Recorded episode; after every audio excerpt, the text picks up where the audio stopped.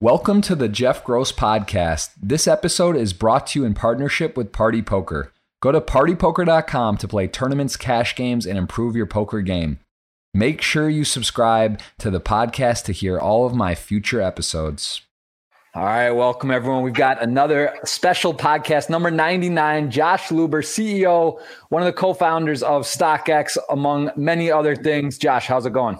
Ah, unbelievable. Thank you for having me. And I got to say, I just want to start. I'm so disappointed he couldn't wait and make me number 100. So I, you know, it, you know, I, I, honestly, I think it would have hurt Kuntz too much. It was like one of those things where I think he just wouldn't be able to take it. So that's I fair. Want, I didn't want him, um, you know, to get to, to cry. But yes, thank you very much for being on. This is this is a big one. 99. We're almost to 100, and and this is uh, we've had the pleasure of meeting uh, during quarantine, and and you know we have some similar interests in sports cards and uh, as well as poker. You know, dabble a bit as well. So uh, we'll definitely cover that. But I want to kind of start with your background, just for those that again, this is a poker centric podcast, but we dive out of uh, to other genres. Um, tell us a little bit about who you are, what you do, and, and sort of the uh, the story of Josh Luber. Give me the cliff notes up until let's say StockX, and then I want to ask uh, some more story. Um, I love your story about that as well, so I got to have you kind of retell that. Um, and before we get into all that, what's going on in the background? This is ridiculous. This is the best background guest uh, background I've seen. So what, what's happening there? This is actually that. This is the uh, this is the public view. The better view is definitely is this this version. I'm gonna pick up my camera here. So this is my uh, my sneaker oh, room here in uh, in Detroit, uh, in my house. Wow. So um, yeah, the back is just uh, a handful of boxes that I end up stacking up to uh, um, just some extra boxes and stuff like that. Wow. So yeah, I mean, this wow. is what you know. This this is the problem of of you know collecting sneakers is just functionally where you're going to store them all.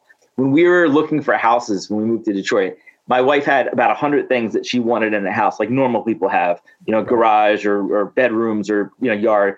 I had one thing. I was like, I need a room like this. I need to be able to build a room for all my sneakers, and found this this perfect room for it. So um, yeah, it's my sneaker room slash office. So, so I mean, that's not a design closet. This is a bedroom or room turned closet. It's uh, it's above my garage, so it's a two car garage. That's the size of the room, and it already had drywall and carpet, and it's mm. part of the house. So it was this like extra room that uh there was, and I was like, oh, that's just like a perfect place to to build out a, a sneaker closet. So um very, yeah.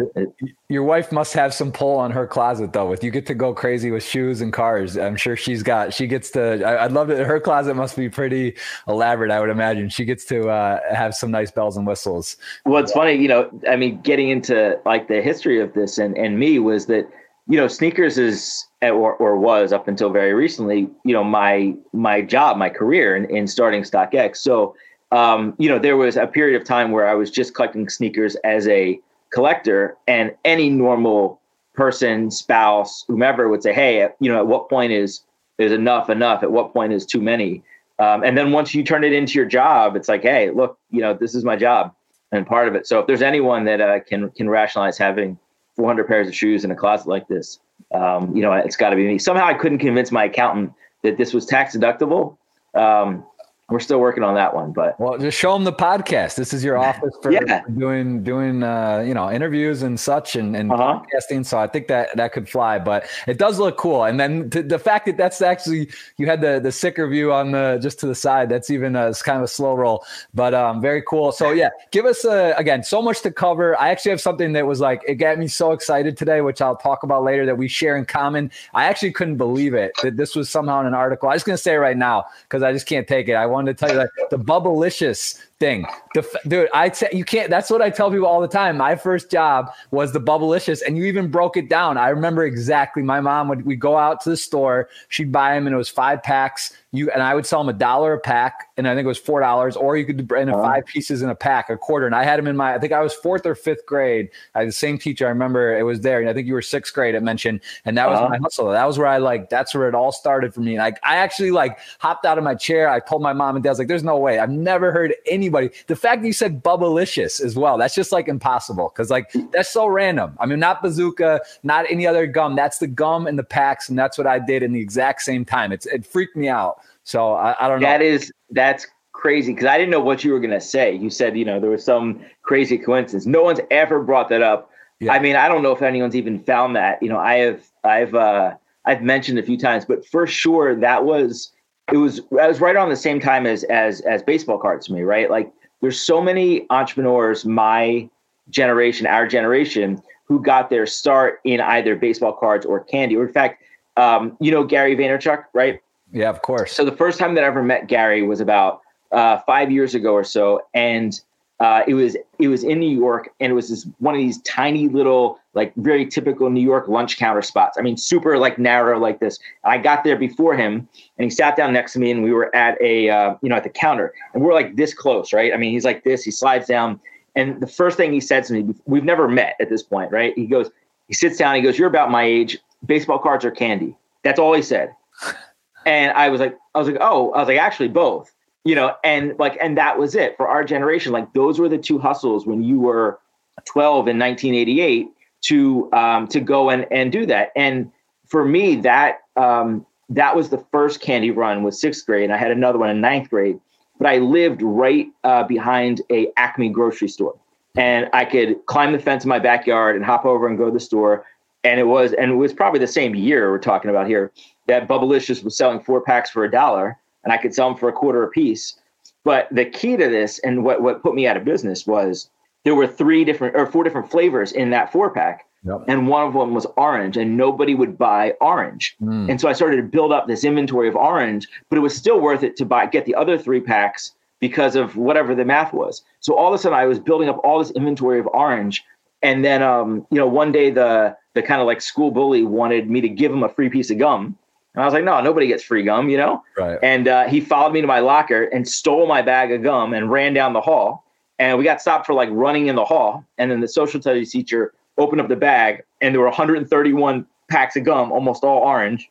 And uh, and he confiscated it and you know, and that, and that kind of uh, ended that business. But that was like for sure my first like my business. Yeah. Well, and are you, you're 42? Is that right? 42. That's interesting though, because I think it said sixth grade. And I, I, I was in, I'm 34, and it was in my fourth or fifth grade. So maybe it was the same. But I, I like will never forget. I'm sure that was the price. Like I yeah. remember exactly because I remember the math and and how it worked out. Um, uh-huh. That so yeah, maybe it was you know Bubblicious had a good run. I haven't seen it in a long time. I don't know if it's out of business or what, but that was uh, I do remember that brand. I hadn't heard that. That's amazing. years. So that that uh, but yeah, very cool. So yeah, I mean we're very. I think we have a lot of similar interests. That's safe to say. Tell us a little bit about your yeah. Your journey, your where you grew up, and you know, so we, we covered your first business, Bubblicious, but then from there, like, did you grow up yeah. from born and raised Philadelphia, or is that where yeah. you? Well, what's yeah, yeah. Your upbringing? I grew up in Philly, and and you know, I, I think that you know back then the word entrepreneur didn't exist. We didn't realize, um, you know, there was no internet. There, you know, there were no apps. That you know. Um, so obviously it's a, a different environment, but that was definitely my first business, and I collected cards, you know, all through middle school, and and that was you know such an important part of my life at that point of understanding business, of trading baseball cards with, with friends and trying to understand the value of things. Um, and um, but like a lot of people, when the, when cards crashed in uh, in the early '90s, um, and I went on to high school, and, and cards weren't weren't as cool, and and kind of left that behind. And I'm sure we'll we'll circle back around on cards um, on this whole thing. But um, but you know, the other thing that was my biggest passion at the time was sneakers. Like the two the two things were my most important you know passions or, as a 10 12 year old kid were sneakers and and baseball cards and, and that was it. And um and so from a business standpoint uh, i went i went down to atlanta for college. I was in atlanta for about 15 years. I went to emory college uh, grad school. I was at jd mba um, started a couple startups in between the two. Um, and i actually um, when i graduated as jd mba i actually went and worked as a lawyer at a big firm for a little while. Um, but the entire time I was there, I was working on a startup on the side. So as soon as that startup was ready, I quit. Um, so I was like 11 months into my job. I think I was like the first one from my law school class to to leave like the big firm life. But I knew the whole time I, I was working on startups on the side. Right. And um, and you know when I look back, there in between every startup there was always some corporate gig. Because I've started four, well, three startups before StockX, but the first one when I was single, the second when I was married with no kids, the third one I was married with one kid, and the fourth one I was married with two kids. So every one of them has a different, you know, risk profile and and what you need in order to pay the bills, et cetera. Um, so, but but the quick version is is that um, you know I I had a couple corporate jobs, including working as an attorney, um, and then also working at IBM as a strategy consultant. And it was at IBM that I created uh, the business on the side. It was called Campless that would become StockX. And Campless was a, a price guide for sneakers. It was kind of like the Beckett for sneakers. And that business started around 2012 for me. Um, and that's while I was at IBM and, and doing this aside. Eventually, I was able to leave IBM and turn it into StockX. Com actually does just pour into StockX right now. I looked at it. So that, yeah. that was literally that was your com- that was what it was, and now it is that is merged or bought and, and acquired and changed. Um, so that that was 2012. And how long were you working on that before it, it got kind of? Uh, uh, yeah, well, so it was 2012 through 2015, um, and that was all on the side. What was really extraordinary about that was you know, we were just the only people doing real analytics around the resale sneaker market in a time where there, there just wasn't. People would, would go to eBay, they'd use eBay sales auctions, closed auctions, but there wasn't a, a place to really understand the value of sneakers. And that's all we were trying to do in the beginning. I was at IBM, I was, you know, inundated with data work as any other consultant would be. And the idea really just spun out of, hey, I wonder if I could get a hold of some sneaker data. I wonder what I could do with it because I've collected sneakers all my life. And here I am at IBM doing all this data work. Mm-hmm. Um, and that led down that path. But what happened was once we put some of that out into the world, once we started telling people that we were doing this sneaker data business, for that really small overlap of people who like sneakers and like data, this hit them over the head like a hammer. So people started coming out of the woodwork saying, Hey, I love sneakers. I love data. Can I help? Can I get involved? And, um, I was like, sure, you know, I'm doing this on the side, you know, nights and weekends. And so we actually ended up building this, this volunteer army and by the time I would sell Campless uh, in 2015, you know, we can talk about that in a second. But by the time I got there, there were 17 people that worked for Campless in some form. There was no contract, there was no money, there was no equity, there was no business. Like it was just this data content um, thing that we all thought was cool. And when I did sell the company, everybody was taken care of, but everybody was doing it just because they liked it. And by the way, I screened hundreds of people probably to get to those 17 um, and some of them I still have never met to this day. That guy who did all the graphic design, I'd only ever met by email, never spoke to him on the phone, never met him in person. Uh, you know, he was a friend of a friend, and I mean, really interesting stuff. But some of those guys have come along with me. Some of them still work at StockX. One of them uh, was our first CTO at StockX, is now my CTO at the next company. Um, and I kind of look at, you know, if you want to look back through the lens, I kind of feel like my career has been a process in collecting co-founders of of identifying people that I work well together that you can create other businesses with. And and just because maybe that next business isn't right but you know that the one after that might be the one to to reconnect with with people. Um, because if you're an entrepreneur like you're always looking for for what that business is and and or or, or what the things that you can create. And and you know I, I know you think pretty similar in the in the same way in terms of you know your interactions of of taking just beyond poker but the things you've done it and it's around those people that you meet and create those opportunities to do things with. So that's very much how it's been for me. Yeah, I like that expression. I'd never heard that before. You said that to me in person, and uh, it, that makes a lot of sense. Uh, so yeah, let's uh, let's talk about that because this thing called StockX now StockX, which is um, no, uh, it, it, it, you know. I, you probably have heard of it out there. You may or may not, but there's uh, there's a look at the um, the Instagram page and then the the website. But uh, tell me a little bit about you know this has become a, a, it's a billion dollar business. But how did it start and how did that kind of campless uh, whole story with uh, Dan Gilbert as well? Probably many people are familiar with Dan from Quicken Loans and yeah. Uh, now StockX and also owning the Cleveland Cavaliers. But sort of give me a little bit of a, an idea of how how that started. Actually, and before we go to that.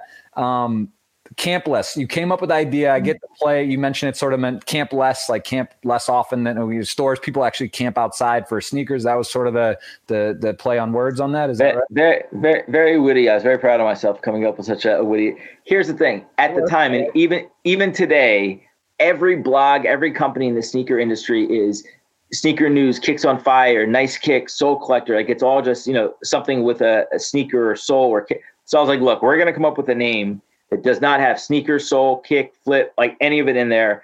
And we either build a brand around it or not. And uh, and so yeah, so Campless what was the uh, was the name. Um, So. so. but that so that name comes at you. Ha, you get the name. You do it like you said. I wasn't even set up necessarily like a business, and and how it was structured. It got very popular. The data. Like, where were you when you were at IBM? And did this happen? Like, a, did you were you just sitting there? You're like, I love sneakers. You had this idea that the data could be very interesting. You're like, I'm doing this for a business, or did it sort of come gradually, or did you have like an aha moment where you were sitting at your desk, like, I got to do this? Like, how did that? Yeah, I mean, the reality is, and I, I think most entrepreneurs would agree with this. There's very few true aha moments, right? I mean, most of of of these things are very um, iterative um, that you have one idea that leads to another, that leads to another, and, and they may be variations on the same thing. But um, in February of 2012, um, we had a really, there was a confluence of a lot of events that led to, you could think of it as kind of the uh, like big bang uh, of, of sneaker culture uh, to make it to where it is today, to make it being such a mainstream thing you had um, Instagram was going through its own hockey stick growth right after Facebook had bought Instagram uh, uh, just a few months before that. Um, and the sneaker companies were all starting to figure out how to leverage social media to market, but also to release products. Nike had been releasing some products via Twitter. And then All Star Weekend of February 2012 um, was in Orlando, and there was a, a Galaxy, you know, space theme and there were a couple of shoes that were released that weekend. The the Nike pack that had released that weekend, including one particular shoe called the Nike Foamposite, and um, and it felt like the whole sneaker world exploded, and it felt like everybody was coming out of the woodwork. Everyone wanted the, these particular shoes, um, and there were riots, and and we we had stories like we did in the '90s around violence and sneakers and sensationalizing that part of it. Um, one person famously had a Craigslist post offering to trade his car for a pair of these shoes. I mean, it was, um, and that was the first moment for me as a sneaker collector on sort of outside looking in, saying, "Hey, I wonder if there's a business opportunity in sneakers," because I've always intentionally avoided trying to create any business in sneakers, almost out of fear of of creating a business that was just an excuse to play with sneakers, right? Like when I grew up, the idea of of chasing your passion, like that didn't exist. You know, the word entrepreneur didn't exist. The internet didn't exist. It was like you go to school, you might go to grad school, you go get a job, and you know, but like that that so I almost intentionally separated trying to to work in sneakers. And it was that because it was a side project, because I was at IBM, and because the whole sneaker world was was exploding, that I was like, man, I wonder what the angle is. And I happened to be at IBM deep in data work. So that was my point of view at that time and that kind of just led down the path. And so originally, um, there were a couple other uh, business ideas of what I thought you could create with it. There was kind of like a subscription model business that I thought for a second, um, and I iterated through a couple things before. we were building the, the price guide. We were always building the price guide, but iterating through what you could do with it. You know, does it become uh, a content site and you, you know, you're, you're competing with the blogs, you know, does it come uh, does it is it just a pure data business where you sell data? Um, and it was probably over a course of about nine months, um, iterating through the different businesses, doing the data work, um, you know, deep in the sneaker industry um, from a business standpoint. And actually, it's probably closer to about like 12, 15 months that the idea finally sort of emerged that I thought would work, which is, or, or that, that I really like wanted to pursue hard, which was this idea that um, uh, what would become StockX, but this idea of a, of a stock market like environment. Because the idea was if you understand the value of one pair of sneakers, that's what Campless was. Campless was a price guide. It told you the value of sneakers. It's like if you understand Beckett, under Beckett yeah, exactly. Beckett, Kelley Blue Book, etc. Like that was like the one specific piece of value that we created, right? If you knew that, then you could very easily look at someone's entire sneaker collection and value it. And then you could look at that the same way you look at a stock portfolio and track their value over time, which was frankly a pretty obvious application of value of, of understanding that. But then the logic was, and this is I'm sort of like talking through how this iterated over months, but the logic was if you understand asset pricing and you understand portfolio construction, then perhaps you can actually create a stock market for sneakers. Just a very like linear progression in thought around the data itself. But of course, you know, I am not a, an engineer. Um, I couldn't build a stock market for sneakers myself, but it was just kind of what I thought made sense with the data. Mm-hmm. And so I got to the point where I had this this kind of like one page roadmap that basically had those three things on it. And I started, you know, leveraging Campless and, and the um, the notoriety that we were getting to have meetings with everybody in the sneaker industry. And I took this one piece of paper to, to all of them Nike, eBay, Footlocker, Complex, Flight Club, like you name it. And um, and I went in there with this idea. I'm like, hey, here's the this is how it works and what I think you can do. And every one of them uh, was was polite about it, but they were all like, yeah, yeah, that's cool. But what we want to do is we want to take your data and do X, Y, and Z in our business. And fair enough, right? I didn't think Nike was going to change their whole business and build a stock market. That's how that's how I would look at them if, if I was them. And so, um, you know, you kind of fast forward a little bit, and now I'm uh, basically in the like beginning of 2015. So really, all of 2014 is pushing this thing really hard, taking these meetings, and then in early 2015, I'm to the point where I've met with just about everyone in the space. It doesn't feel like there's any fit uh, of who to work with, what to do, and uh, and then my wife um, was pregnant with our second kid, and I knew that you know, I mean, for the whole first kid, I was I don't say I was MIA, but like I, I got a pass because I was had two full time jobs between IBM and Campless, and uh, and so I got all the best part of of, of fatherhood and, and, none of the really tough part in the beginning. Right. But I knew that like it, it just wasn't going to fly having having two kids uh, and figuring out. Um, and so in the back of my mind, there was a little bit of a like an end to this. It was like, all right, well, something's got to give.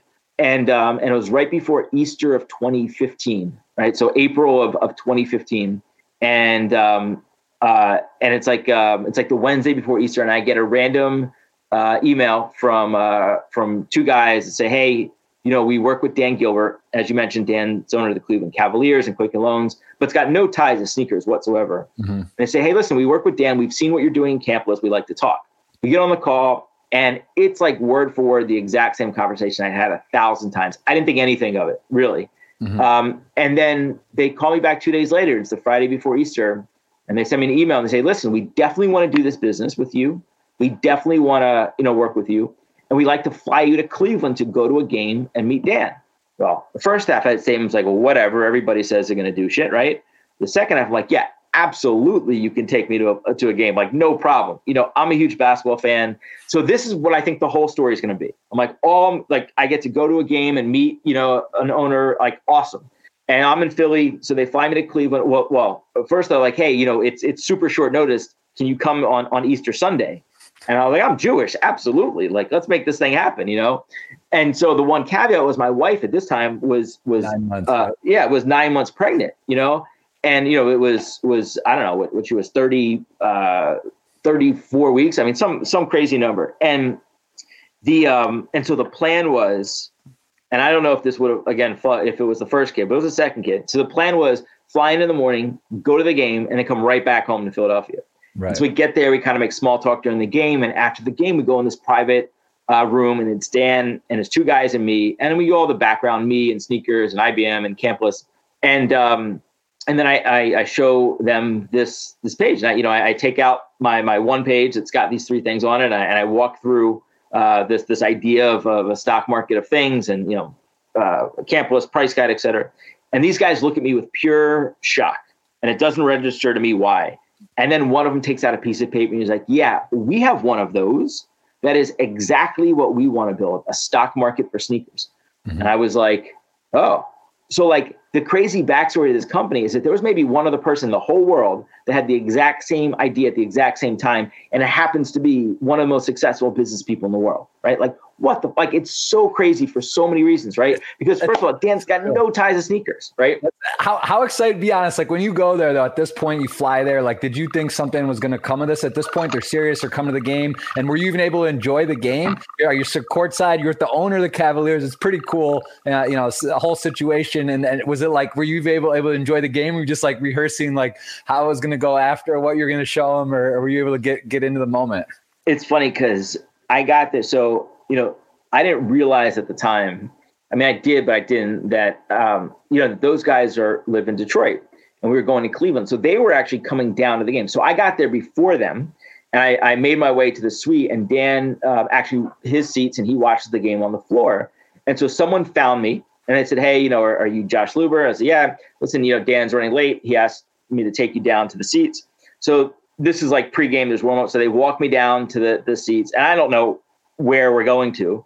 Mm-hmm. And you know, we were walking down and down, and then we're on the court, and then we're like walking right by the bench, and then they they see me literally like like it's it's the corner, right? So the Cavs bench is here and Dan seats are here, and they see me right here in like seat one. And like LeBron is sitting right here, like, you know, like tying his shoes. And I'm like, well, if this is intentional, this is pretty badass. But like, go put Josh right next to LeBron, you know, and just sit there. And it wasn't intentional, right? It's just and you know, he's like a walking statue. So like I'm I'm, you know, I'm this close to LeBron and I'm like, what's going on? You know? Um, and you know, it was a it was it was a surreal experience, the whole thing. Cause I had no idea how it was going to play out. I and you know during the game, Dan was super cordial, but like we didn't discuss any business. Yeah. Um, and I was like, when are we going to talk about you know sneakers? When are we going to talk about Campless? Um, and then you know we go back and, and are having this conversation, and we get to the point that we realize we're both like essentially having the same idea, and uh, and in the back of my mind, you know, I'm like, well, I got to get to a plane soon. Like, what you know? And uh, and Dan's like, we we got to get you out to Detroit. You got to come see everyone and meet everyone and this is Sunday, right? So I was like, well, my week's pretty light this week at IBM. I'm sure I could come whenever. So Dan's assistant takes out his phone and he's like, ah, he's like, Dan has some time on like Tuesday or Wednesday. Dan's like, put that away. Why don't you come back with us right now? And I was like, uh okay. Uh, so I text IBM. I'm like, not showing up at work tomorrow. Sorry. Text my wife. I'm like, please don't go into labor. You know, I, I, I, uh, I'm, I'm uh, I, I gotta, I gotta go. Um, and so um, we go to Detroit spent all day in Detroit on Monday, meeting everyone, touring the city. Monday afternoon, uh, Monday evening, back in Dan's office, and he's like, "Listen, we really like you to stay another day to keep talking." And I was like, I, I was like, "Yeah, sure, like of course, you know." Text IBM, not showing up. Text my wife, like, "Please don't kill me." Right. Um, finally, end of the day, Tuesday, back in Dan's office, like, "Listen, we all think this is the right fit. We want to buy Campless. We'd like you to come here and, and run the company." And um, they finally let me go home. I, I, get home at like 1 a.m. on Tuesday night. My wife's waiting up for me. Fortunately, she hasn't given birth. And you know, I walk in the door and I'm like, I was like, I think we're moving to Detroit. And she goes, What the hell? I thought you went to Cleveland. so yeah, you did. And so you basically uh, you go for like you're supposed to come out at night, go days later, go to Detroit. Things are moving pretty quickly, and at this point, you knew it was real, right? I mean, there was like was basically negotiating a deal and how yeah. it's going to move forward, but it was happening. Yeah, um, and so uh, shortly, and then shortly thereafter, you know, they sent me an offer via email, and we negotiated back and forth via email for a little while. And uh, in that was April. In June, I went back out to Detroit to to shake hands with Dan and and um, and close the deal. And from there, we started working on StockX.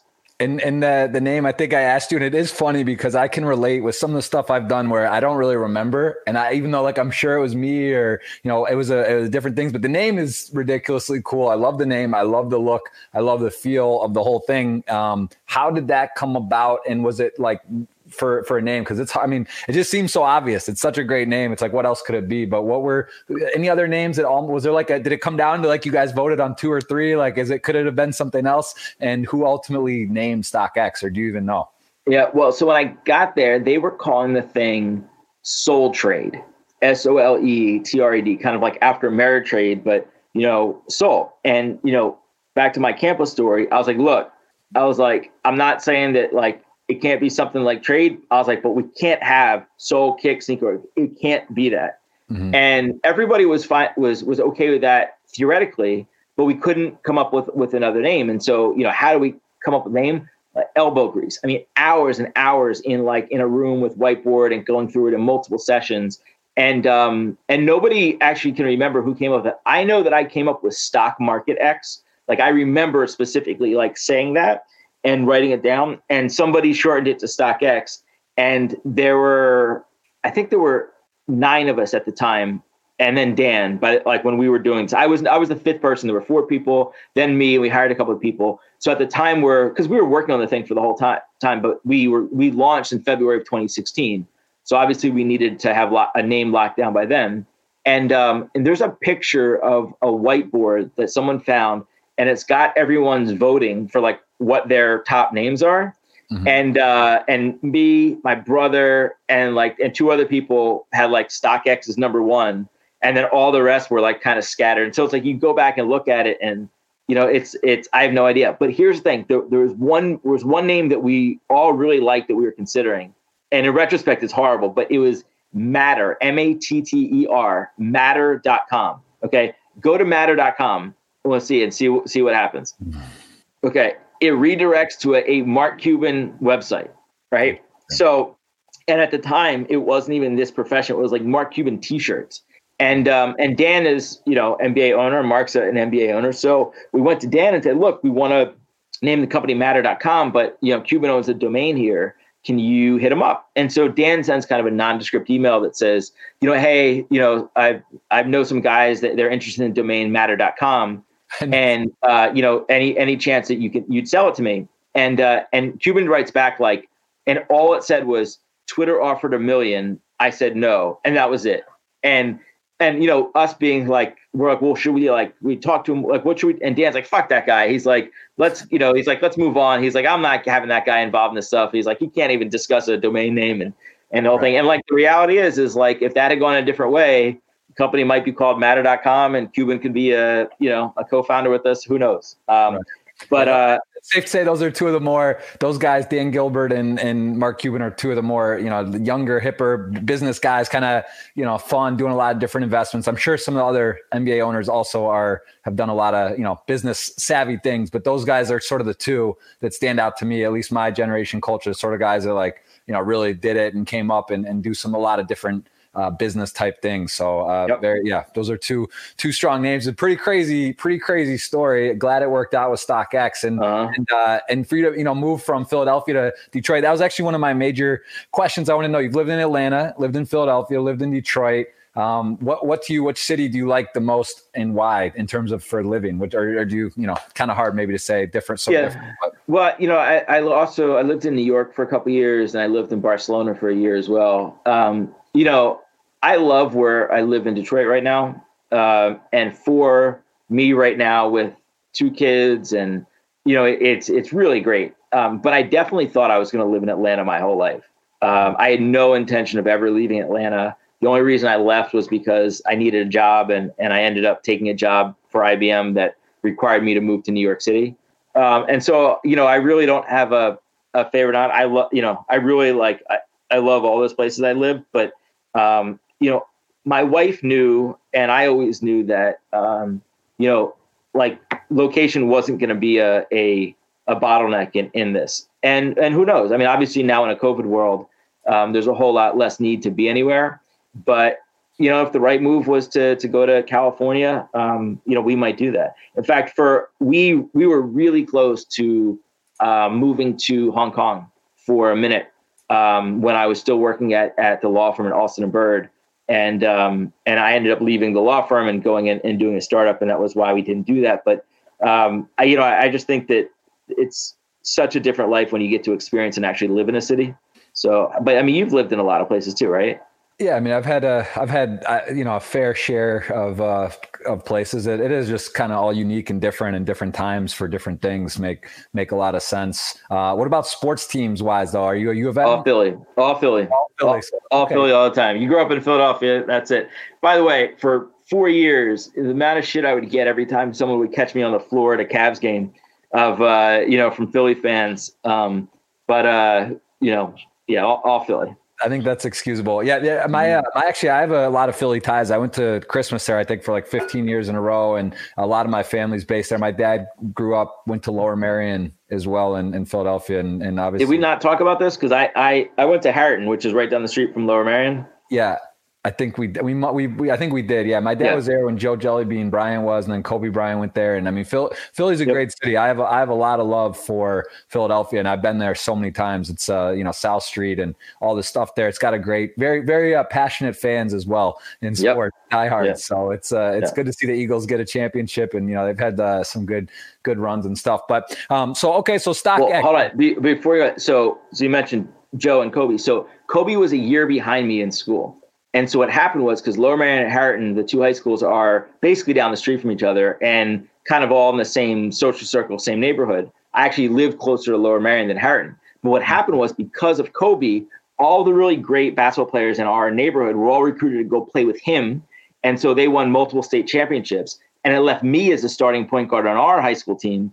And, you know, we won two games in three years. So, uh, you know, that's what happens when, uh, you know, all, all, all, the good players get to go play with Kobe. So wait, so you actually you were playing, you played against him then? Yeah, yeah, yeah. We used to, you know, we would have uh, scrimmages all the time with those guys, and uh, actually, the the highlight of my personal basketball career was uh, my senior year, his junior year. There was like the local three on three tournament, and my team beat his team in the finals to win the championship. But the reason why is that um, they had this really crappy rule that you could foul out. And so one of the guys on his team fouled out, not him, but one of the other guys. But even with him playing three on two and a half court, you could get wide open 12 foot shots. And so, and you could double team him. So, so we won. So we won the championship. And what was crazy was years later, when I first started StockX and I was putting together the first kind of strategic round where we had a lot of these big names, um, and we can talk more about it, but it was like Eminem, Mark Wahlberg, um, you know, uh, Drake, et cetera. We had this, this, you know, sort of high profile uh, uh, round that we did. And I reconnected with Kobe um, and talked to him and told him what we were doing.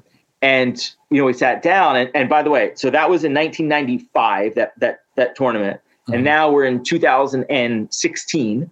And, um, and I was like, hey, I was like, do you remember? And he's like, yeah, that bullshit championship that you guys won. He's like, that was a horrible rule. How do you foul out in a three on three game? This is this is 21 years later. Uh, the whole thing. So I was like, hey man, I got the ring. So that's that's a, that's amazing. I, it's a, that does seem like a crazy rule. Like you don't have. I guess on a three and three, there's no subs, right? Or maybe you just that's your team. You have. Three well, guys. I think they've evolved three and three since then. But in 1995, that was the rule at this local tournament, and like it's a horrible rule. That's pretty amazing, though. I, I, would have to imagine Kobe at that time even was just so good that that still it must have been a close match down at down. Oh, it was still close. Yeah, but for sure. But you know, if you're if you can make twelve foot jumpers, then you're gonna win because two guys yeah. can't guard three guys in a half court. That's true. That is uh, that's, that's, yeah, very true. Well, so StockX uh, it goes through. You do. How was that when you said, "All right, we're moving to Michigan, we're moving to Detroit"? You know, by the way, I will say Detroit is becoming a. An, I would love to take a second to talk about how how much I love Detroit because I over the last few years it really has emerged, and Dan Gilbert's credited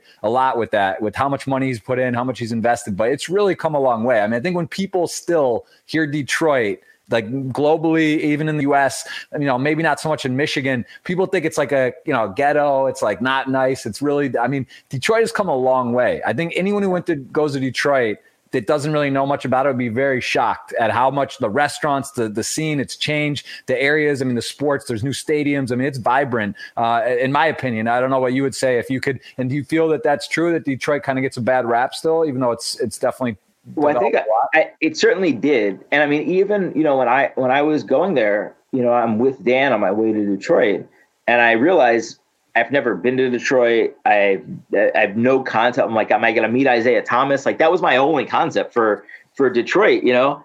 Um, but it's it's extraordinary. It's literally living in a in a startup city because every day there's a new restaurant, there's a new building, there's new companies, and um, and obviously, you know, COVID notwithstanding the um, you know from when I got here in, in 2015 till now, it's night and day.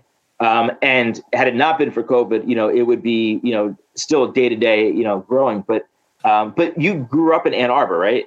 Yeah, born and raised in Ann Arbor. Yep. And so so you probably had some experience of of coming here at least on occasion, right, and seeing what it was like back then. So I got to imagine it was. I mean, couldn't have been you know more extraordinary the the difference from then to now. Yeah, I mean, it's not recognizable. I mean, you just wouldn't really go. I mean, I remember going to like some Tigers games.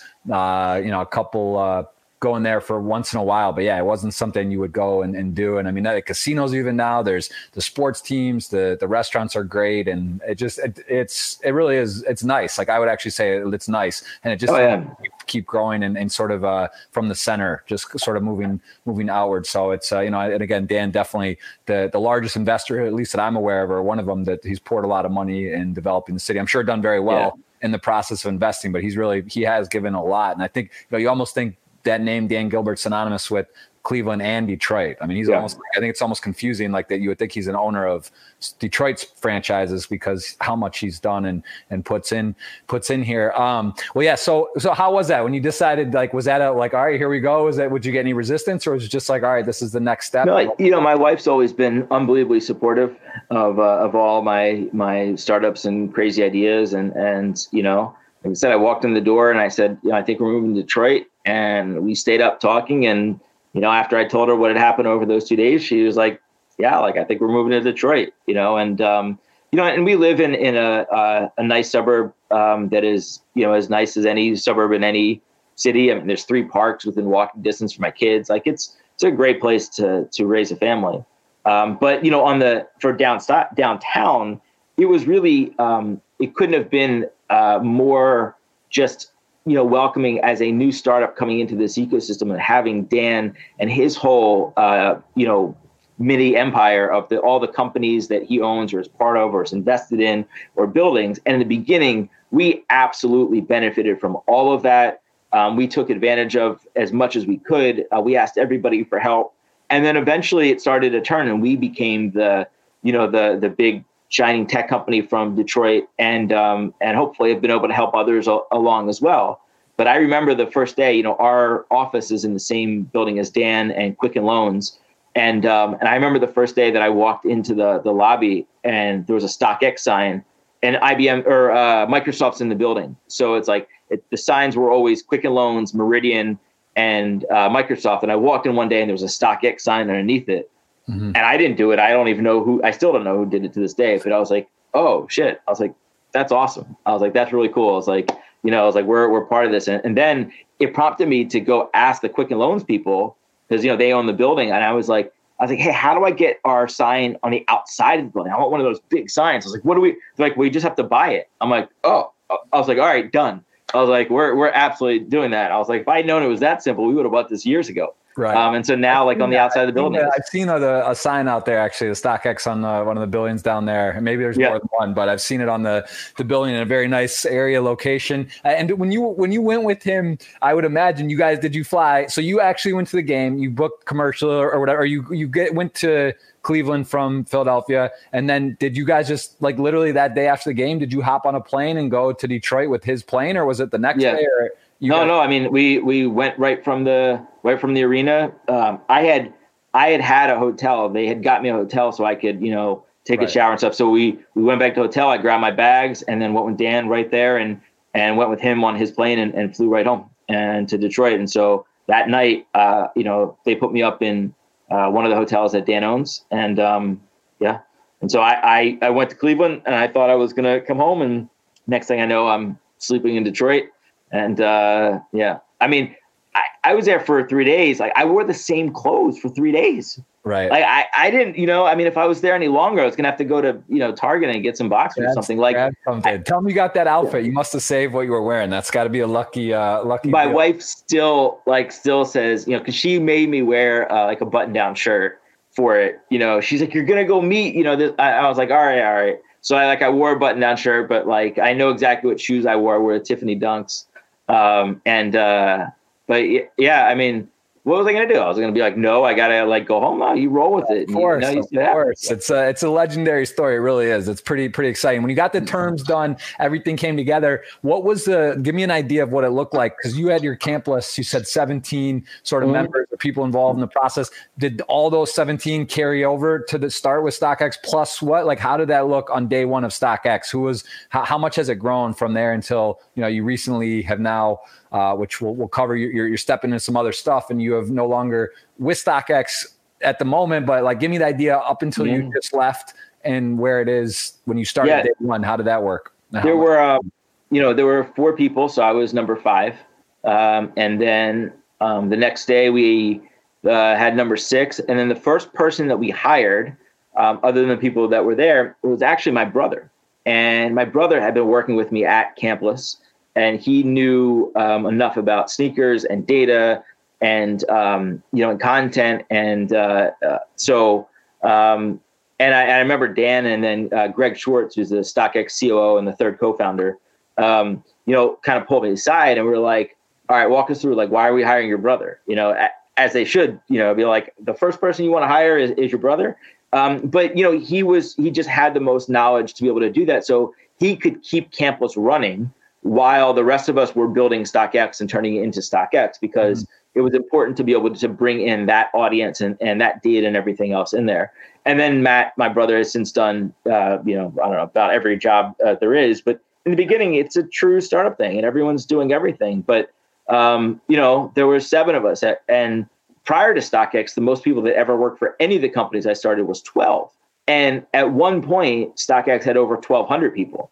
So to go from from that, you know, from the the five of us, seven of us sitting outside of Dan's office, and we literally sat like right outside of his office, and we just had our desks just planted out there so he could walk by at any given time and see what was going on. And sometimes you you know get into the the financial model. Other times he'd just be like, "Why is the font you know gray on this thing?" And, which was fine. It was great to have him so in the weeds and involved in that. Um, for it. eventually we we outgrew that area and we we had to um, get our own space, but um, yeah, I mean, it was slow. Obviously, in the beginning, you know, you add a couple people to, um, uh, you know, just to just to keep going. But at some point, uh, it flipped, and uh, because we authenticate all the products at StockX, and now there's actually nine authentication centers around the world. Um, that and that continues to scale. And then we also need a lot of customer service people as well. So you know, StockX actually does employ you know a, a, a fairly large number of people because of that part of the business. Right. And give me, you know, again, I, I just want to kind of understand a bit more about, uh, I guess, you know, Dan Gilbert, he obviously had a, a, stroke last year. I mean, that was covered and, you know, he's in terms of being day to day or what he's able to do. And, you know, that, that, that incident happened, but with you're talking about how, how he was day to day. I mean, give me an idea like what he's doing when you were there. Like is he he's man i mean i don't even know how many businesses and he has to be one of the most successful businessmen entrepreneurs quicken loans does all kinds of other stuff. Is he in the office and and is he like involved for part of the day? Does he get on calls with with the stockx or did he just kind of know this idea was great let you guys sort of do it and he was just sort of overseeing it like how, how much was he involved in that and and how much did you see him kind of in the office and working uh, like yeah. i'm just kind of picture how a guy like that really you know i guess you just you hire great people right you have managers or you know yeah I, I, companies but like is he like on you know is he just there and he was around doing his thing like because that's yeah, it seems pretty surreal to be like right side of his office and it's like his uh, kind of one of his baby startups. But he does a lot of startups, right? I mean, a fair amount. Yeah. So yeah, I mean, it is like I, have never um, been that close and had that much access to someone at that level before. I mean, you can really think of it those three three time periods, right? There was you know the startup period, um, and then there was you know the growth period, and then there was post stroke. Um, and obviously, you know, post stroke, um, and he's he's doing great now, but he is, um, and obviously in the COVID world, but you know, he just removed himself entirely uh, from you know from the day to day and was not in the office and um, and which is uh, I'm sure was the best thing for him from a health situation uh, to do that. Because prior to that, you know, Dan owns all or part of I, I think it's somewhere in between 100 to 130 companies. I, you know, it's always changing, um, and with significant real estate in Detroit and Cleveland, uh, and I'd imagine other places. So you just can't physically do all that, no matter how much. But that said, like he was as hands on as, as anyone could be, uh, you know, across all that. But for StockX in the very beginning, for that maybe year and a half that we sat outside of his office, we grew from from five until we were about 20 people, um, he was, I mean, we would have regular meetings with him. You know, uh, he was involved in like as much as he as he could be, way more than I ever imagined. Um, but but even from the beginning, he was always that you know this is your company, you know you guys are running it, um, and you can't manage anything at that scale if you don't do that. But I remember when we launched StockX, and uh, and for our launch and our launch article, um, we for the press, uh, we had them come in and they interviewed Dan, they interviewed me. There's all these pictures of of us, and I remember like the very first press that request that came in right after that, immediately following. We went right back to him and said, "All right, you know, we got this, this, and this. Do you want to do this interview?" And he's like, "No." He's like, I did the, the launch because it was important. He goes, but this is you and Greg. Like from here on out, you guys are doing it. Like I shouldn't be in the articles. It should be about you guys. It should be about the company. And um, and was really great like that. And you know, then from there forward, he really functions as the board in you know in the same way that you know any company would involve the board for certain board level decisions.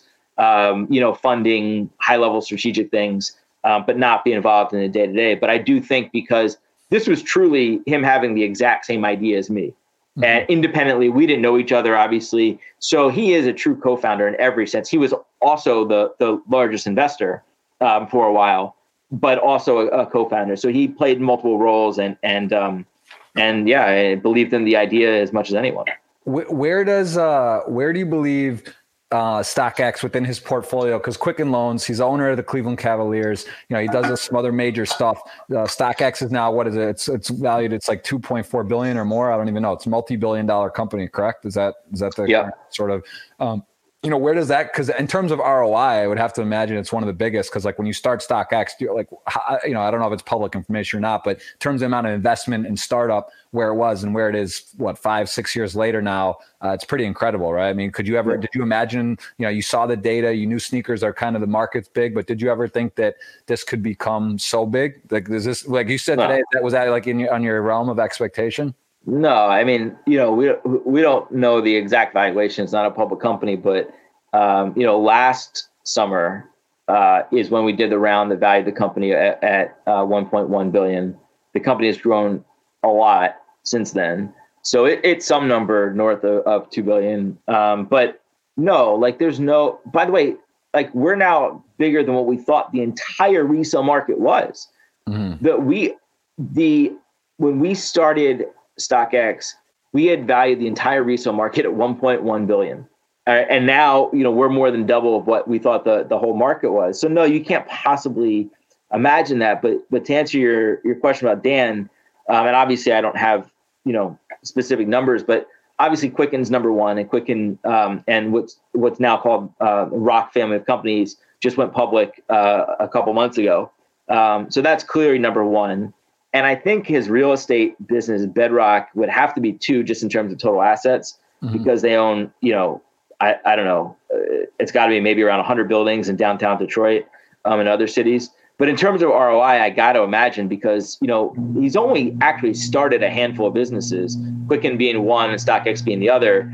Um, and then, you know, a couple other, you know, smaller things. But this is, you know, being a, a actual co-founder and there from the beginning when the value of the company was literally zero, um, you know, this has got to be up there. Right. Very. Yeah. It's uh. It's it's very cool. Very very crazy. And and against. Uh, I want to segue into sports cards here quickly, but let's yep. just last thing on StockX. Could you explain? A little bit. I believe my I saw my notes. I believe there's over a hundred um, kind of analysts or people that look at the the shoes and know if they're they're real uh, or something like that. But but also it's not just sneakers, correct? Because it's X Sneakers is like what I think of as as, but it's not really you know sort of like an eBay. There are other items, sports cards being one of them. What are sort of the major markets? Shoes, sports cards. Is that number two, or what? What's sort of the order of uh, items? No, I mean I think sports cards can ultimately be you know as big as sneakers, but Sneakers is one by far. Um, the second biggest category is streetwear. So, you know, you have Supreme, which is the brand that really drives the majority of that. Um, and then, uh, you know, collectibles is um, is a really big category. And you know, even though today trading cards is part of that, um, but I really mean are like the the collectible toys. So you have KAWS and Bearbrick, um, Supreme accessories, skate decks, things like that, um, that are are really big as well. Um, you know, it's called StockX, not SneakerX, because it was always about this idea of creating a what we call a stock market of things, but it's a marketplace that brings buyers and sellers together in the same way that the stock market does that and leverages a lot of the same stock market mechanics with regard to data, transparency of data, um, the way that we get to uh, a sale. And that's the real business. I mean, the reason that it's grown that much I mean, obviously, sneakers are a big part of it, um, but it is about this unique uh, business model that outside of the actual stock market, no one has yet uh, copied. It, it, truly doesn't exist anywhere else yet. It's not to say that people won't copy it or, or try to. Um, but yeah, and so those are the main categories. And, and we added trading cards um, about a year ago. And uh, I think trading cards uh, will ultimately do really well. Um, it's still super early and you know the primary focus of the business is still um, sneakers and the other categories just because that's how um, that self works. And there's still so much growth in sneakers because what's happened is from the time that we started till now the idea of a resale and a retail sneaker market the primary and secondary markets have really blurred a lot. So now that person doesn't care if it's a retail or resale shoe. They don't care how much they pay for it. Like they just know they want this particular shoe. They're willing to pay this amount of money and so whether they buy it from Foot Locker or Nike or StockX is completely irrelevant. And once those distinctions start to go away, then it doesn't really matter how big we think the resale sneaker market is. The retail market we know globally is about $100 billion.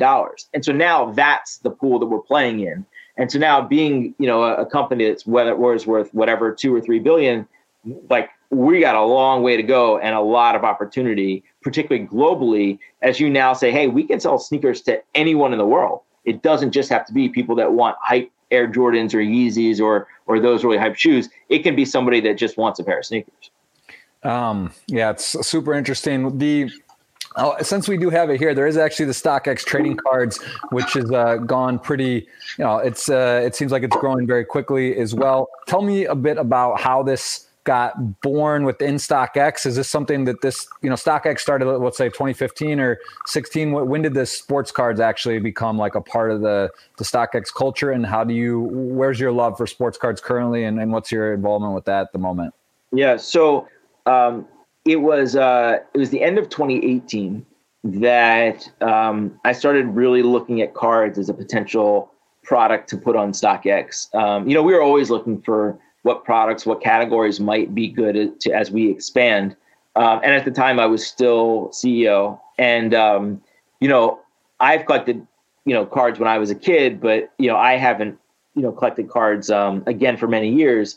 And what happened, kind of a, I'll, I'll, keep the, the story short, but really just a, a, funny story was Thanksgiving of 2018. My wife and I decided to drive to Philadelphia to be with my parents for Thanksgiving for whatever reason. We put the two kids in, in the minivan and uh, who, they were six and three at the time. Ten hour drive. We drove home. I've done that many times. Literally, it's 15 years as a kid. We drove to Philadelphia. We actually yeah. drove for the same exact thing. Yeah. well, so the now we got many other things on our, our uh, similarity list besides uh, yes. uh, Bubblicious here. Um, yeah. But uh, so we get home, and my mother, noticing the opportunity, says, "Oh, you drove home, and you have your big minivan. You're taking all your baseball cards out of my basement." I was like, "Okay, fair enough." You know, they've been sitting there since 1995 when I graduated high school. Right. You know, and so I was like, okay. Uh, and, and so I loaded up, you know, the minivan, you know, at the end of the weekend, and I spent the next month every night going through all my old cards, reliving my childhood card by card. And that was a major impetus for me to really start looking at trading cards as potential for StockX. And it took a little time just to get it up on the site. But, uh, you know, as you know, and, and I'm sure uh, a lot of your listeners are, are uh, starting to see, you know, trading cards are what's next. Trading cards are the next sneakers in terms of this product that sits at the intersection of culture and commerce and um, and e- even the similarities in in the people and the uh, the celebrities, the athletes, like at the center of both industries is Michael Jordan. It's all about like our generation of people coming back into this hobby. Like the like what's going on in trading cards right now is exactly what it looked like in 2013 for sneakers when I was out there pushing Campless saying, "Hey, there's a really big business under this in sneakers," and half the people got it and were interested, and the other half said sneakers, like that's never going to be a big business. Like my kids like sneakers. well, okay. Right. And like that's kind of what's happening right now as our generation is rediscovering trading cards, whether on their own, as an investment, through their kids. Um, and and and literally it's it's the same react it's the same look that people give me when I tell them about trading cards today is what it was like in, in 2013. And so it's a really extraordinary uh, corollary. And for StockX, trading cards may actually be a more perfect product because you mentioned you know authentication and the authenticators that work at StockX authenticating sneakers. Well, that's one of several things that we have to do to essentially take consumer goods, sneakers, streetwear, watches, handbags. These are all consumer goods. They're not assets. They're not investments. But we we squint our eyes a little bit and, and we we do something a little bit and make it fit in the stock market model. For sneakers, we authenticate them, right? And for trading cards, though, trading cards already are assets. They already are investments and they already are standardized because there are third party systems, the grading companies that authenticate and grade the companies. Right. So you have this product that's really perfect to be traded on a stock market exchange then that's what what StockX is. But it's like also, any business, also a lot more easy. You know, you look here. I mean, to, look at your background. You got all these. It looks very beautiful. You got to show the the viewers here as well. Your your other side. That you you know we got the we got the B. Which I think is the best background I've seen yet on on here. But your your A thing over there. That that's crazy, man. That gets me excited. That makes me want to get into shoes. But it's a lot easier to hold these individual cards. You know, like oh yeah, it's like you can ship it, you can hold it, you can carry it in a backpack. You know, you're talking about two three pair of shoes becomes a little bit inconvenient to start taking around your oh yeah carrying around. So that that also I think is uh yeah it's a, it's a much easier way to uh, sort of you know tangibly hold and and, and move around assets. So I think that, well, but but also, and this is the most important thing is like, look, I wouldn't give up this for anything, right? I love sneakers and and like, but tomorrow everything in here is worth less than it is today. Like they're not sneakers are not long term assets. It's still even if you store it perfectly, it's still just rubber and leather and glue, and and so it's not a long term asset. But trading cards trading cards actually are assets and investments. And that is a really big distinction when you think about how big the market can get, how much money can go into it. And and this is the distinction between like collectibles and memorabilia um, versus assets, right? So like spending twenty thousand dollars on a Michael Jordan rookie card is not the same thing as spending twenty thousand dollars on a Jordan autographed jersey, right? A, a jersey, it's cool and it's valuable, and it's almost definitely going to be worth more tomorrow than today but it's not standardized it's not liquid it's not easily transferable like we, it's not easy to authenticate like all those things and so as a consumer if you want to buy a jordan jersey that's money that comes out of some discretionary budget of things that you spend money on what a jordan rookie that's an investment so that's moving $20000 from a vanguard mutual fund into this and just diversifying your investments completely different mentality of where that money comes from and, and how much can go there. And that's really like the key of why trading cards are about to become I truly I, I think the, the biggest thing in, in culture, commerce, finance, all of it over the next couple of years. Yeah, it's uh, I, am with you on that. I'm, we have also similar with that. I collected in the early 90s. I had all the 93, 94 Fleer Ultra. Uh, one of my favorite things is one of our very good mutual friends, Jason Koonce, uh, T Show, Tony, who you also know. T Show um, said he had told me about Jason, and finally, I was when I was home one time. It was like 9:30 at night, and we got on the phone because like I, he had a question about some course. I was talking about doing a subscription model for some poker stuff that I do. You know, I do Twitch, I do some other stuff. We had this idea, and then he goes, "Yeah, Jason, I think did one with Negreanu and asked him about it." So we called him, we started talking, and then next thing you know, we started talking about sports cards, and I was like, "You know what? I got I'm here. It's 9:30 at night, but why don't we round up my stuff? You live like 30 minutes from my parents. I got all my old cards, brought them over, and we Tisho and I were there till three or four in the morning, and we had fun and we were meeting. And like I, I remember, I'll never forget when I took them out in the box. He was like, "Yeah, those are probably worth a buck a card." And I uh-huh. had like all the Kobe's, all the Michael Jordans, like you know, yeah. organized in the thing. They weren't graded, but they were in like you know, clean box, and it was like with name tags and each player. And I was like, "Oh, 100 a card. That's pretty cool. Like that's about what I thought." And they was like, "No, it's a dollar a card."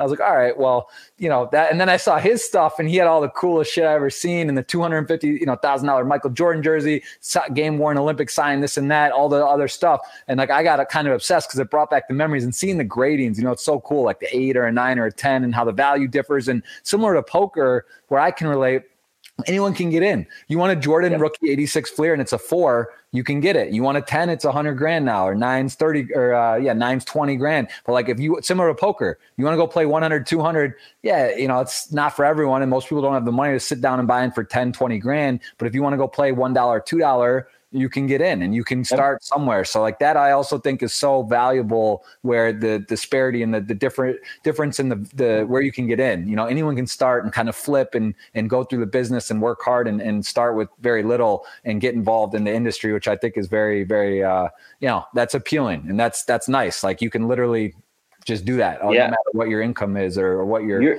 revenue is. Your so. story, your story is, is that is why the industry is blowing up because we all have that same story. We all have gone through that same process of going through everything. Koonce did the same thing for me. He went through everything, and for some reason, I, I collected Willie Mays as a kid. He's like, the Willie Mays stuff is valuable. The rest of it's all junk, right? The rest of it's all we we all have that. We all have all of our cards sitting like over the last couple months, as I've been telling people that I'm I've left StockX to go into cards, and all this stuff nine out of 10 people, literally mid conversation, be like, hold on, I need to text my mother to have her go like find my cards in the basement. And like, that's the key. Like what you went through is, is, is we're all doing it. And that's why this thing is all going extraordinary. By the way, I, I like the, the poker analogy is dead on, right? Um, and I think there's a, there's a lot of, of similarities in, um, in a lot of this from, from cards, like, you know, Jason, who is, you know, not as uh, much of a professional as, uh, as you are, but has played some big tournaments and and plays it at a higher level than than most people. And I think there's some similarity in the um, just in the the risk reward around investing in cards and and being able to to take those big bets that he does for both cards, you know, and for poker. So I do I do see some of that similarity. Yeah, Jason, got to give him, give him some credit. He's better at his hobby than my profession. I play a lot of tournaments. He has a bigger score lifetime. He has a million dollar score at, uh, you know, does it once every five years and I and grind. And that, that's sometimes how it works. But you know, I think also there are some people, depending on what you collected, there is there is some buried treasure out there, no doubt. Like yeah. I, even that do have it from the 70s or 80s or 60s, you know, laying around. And I think that's that's fun. Jason says sometimes they do find like a huge hit or someone does have stuff, but most of the guys' stuff are the wrong era. They just you know don't have it or whatever. It's sort of like Bitcoin too. I feel like there's lost and there is stuff that's waiting there to be uncovered. Some, but you know, market cap wise, I think the card industry is it's much smaller though. Is that like what I, I saw estimate like five billion, maybe it's seven or eight billion. Like what do you what do you think is currently in the uh, card card? Yeah, it it's been hard. No one's been able to, to really get a good number. The last number that I saw someone put out, that there's estimated at five billion. The problem is that you know eBay is still the largest marketplace uh, by far, and there's some auction houses, and, and eBay and the, that the auction house data is relatively accessible, but so much of it still happens privately. So much of it still happens at card shows, um, and um, you know, and it's hard to get a handle on that. Also you have cards just constantly going up in value. So it's hard to say, you know, the difference between the market value and the assets that exist that are out there, right? The, you know, sneakers as a consumer good, it's much different because once that sneaker is sold and then worn, it's essentially out of the market. Whereas the card, well, the card's not out of the market. It just happens to be sitting at someone's. So I don't know if, if you know, if 10% more people decide, you know, they want to sell some cards, um, you know, next month, uh, what does that do to the, the market size, right? It probably goes up by more than 10% because those cards have now gone up more in value than when they first bought it. Um, all that is to say, um, I had a, a, conversation with the founder of uh, WorthPoint, and WorthPoint is a company that tracks uh, data in eBay and other places. And um, and I asked him this this exact question. I'm like, look, this is your job. You've been doing this forever. I was like, what do you think the size of of the trading card market is? And um, and he, I think his his line was something I forget exactly, but his line was like, "It's real fucking big and it's limitless." And I'm like, okay, I'm like, that's good enough for me, right? Um, and yeah, it's not the size of Bitcoin, it's not the size of of the stock market, but we're we're just at the beginning of I think where it gets to. And like once you recognize that these are real assets, you know, people just start to treat them much different. Yeah, I this I, have thought of this similar, but my one of my very good friends who was excited saw you on the podcast. Names is is Bryce. Um, he asked this question, and I, and I like how he worded it. But he was basically saying, I think it's in- interesting to look at scarcity versus utility. Cards don't have utility, but are certainly scarce. How do you keep people caring about scarce items without utility, like gold? Is that is that a? I don't. I mean, I think it's arguable whether gold has utility to the to the user, right?